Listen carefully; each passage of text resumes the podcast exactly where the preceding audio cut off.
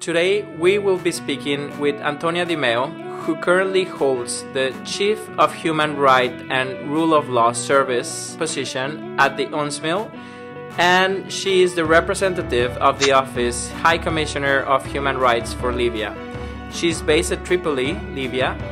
Thank you for taking the time to speak with us. If you don't mind, I would like to start by asking what is it that you do in those positions that you hold? Great. Well, thank you so much for having me. It's really exciting to be here and to have a chance to talk about the work that I do.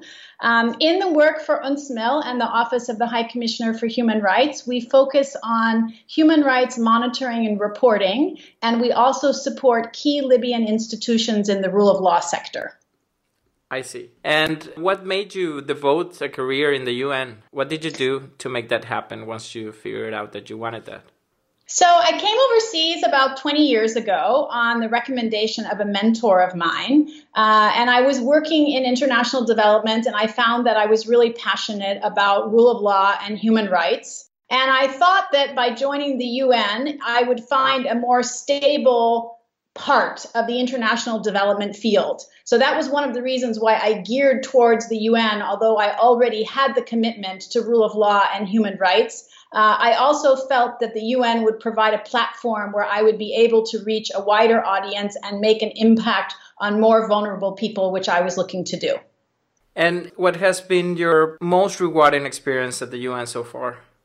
So I think the most rewarding thing for me has really been the people that I've worked with, both in terms of the dedicated colleagues and also really passionate people in the countries that I've served in.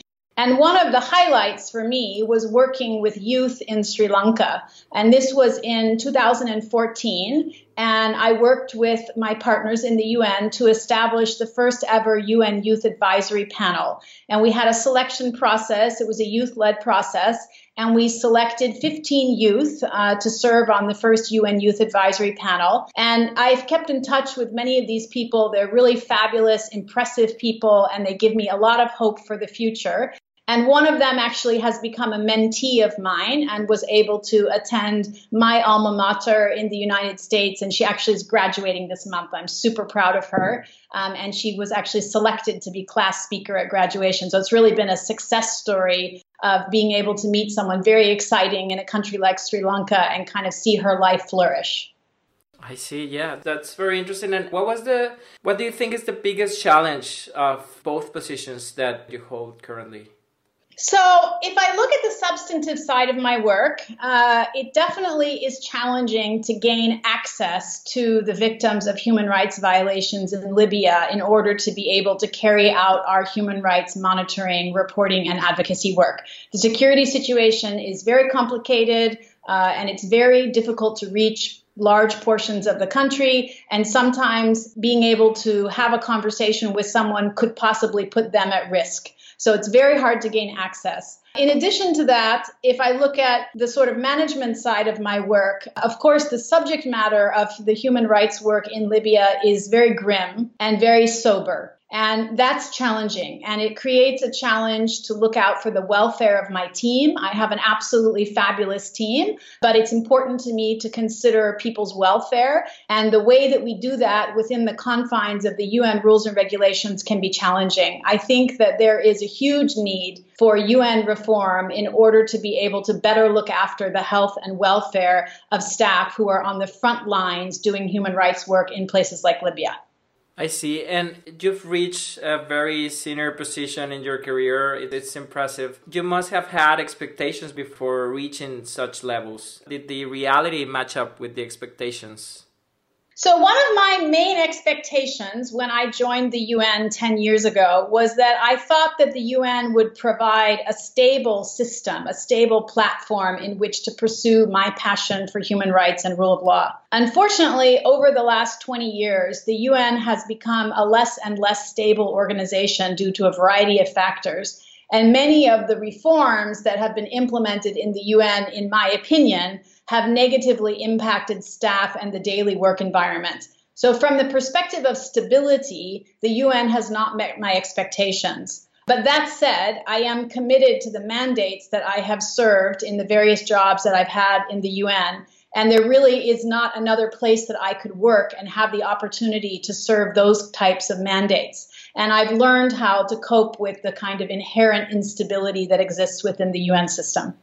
Mm, that's very interesting that you mentioned, you pointed that out. Um, what would you advise a mid career individual who dreams of fighting for human rights around the world?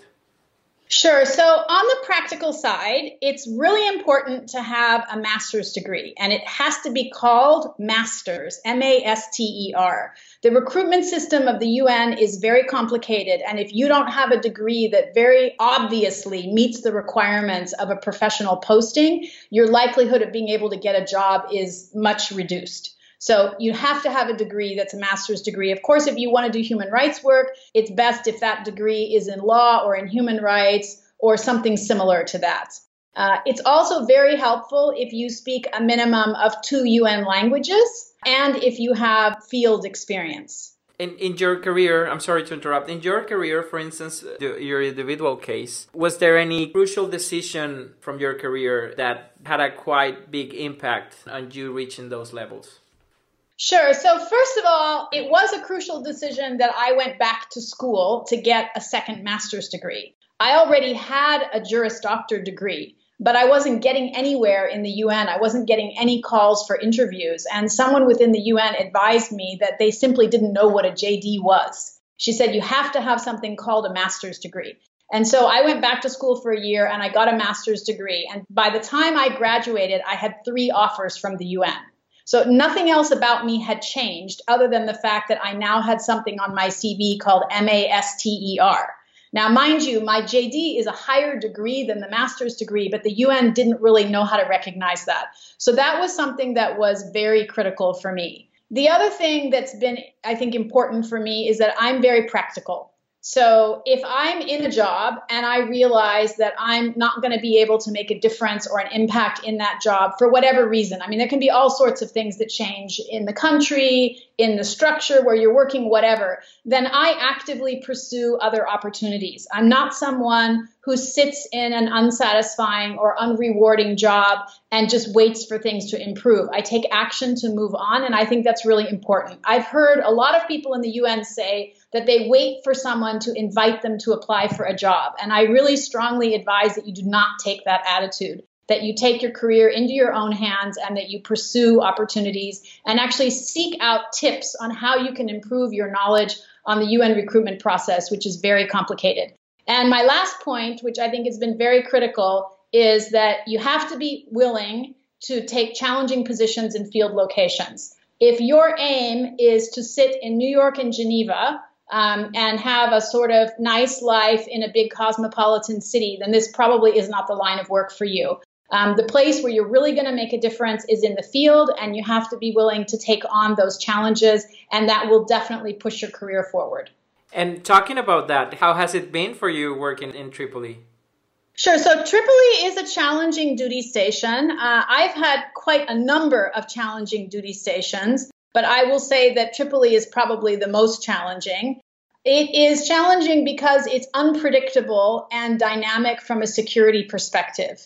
Um, in addition to that, Libya is extremely complex due to a weak, unstable government a proliferation of armed groups that exercise influence over parts of the government. And in this case, we're talking about literally hundreds of armed groups. So, you know, in Syria, you have a number of armed groups that make Syria complicated. In Libya, it's multiplied in terms of the number of armed groups that you're having to deal with and that dynamic of the security sector considerations. Uh, the other thing that's been challenging in Tripoli is that in Tripoli, we live and work in a UN compound for security reasons. And it's a very confined UN compound. There is no green zone around us, for example, as exists in Iraq. You're really just on the compound. So you need to be able to deal with the challenges of confined living. I see. And what would you advise to workers in this field to help them not carry over the emotional effects of their work into their personal lives? Hey there. The rest of this podcast is exclusively for Impact Fellows. Upgrade now and accelerate your career.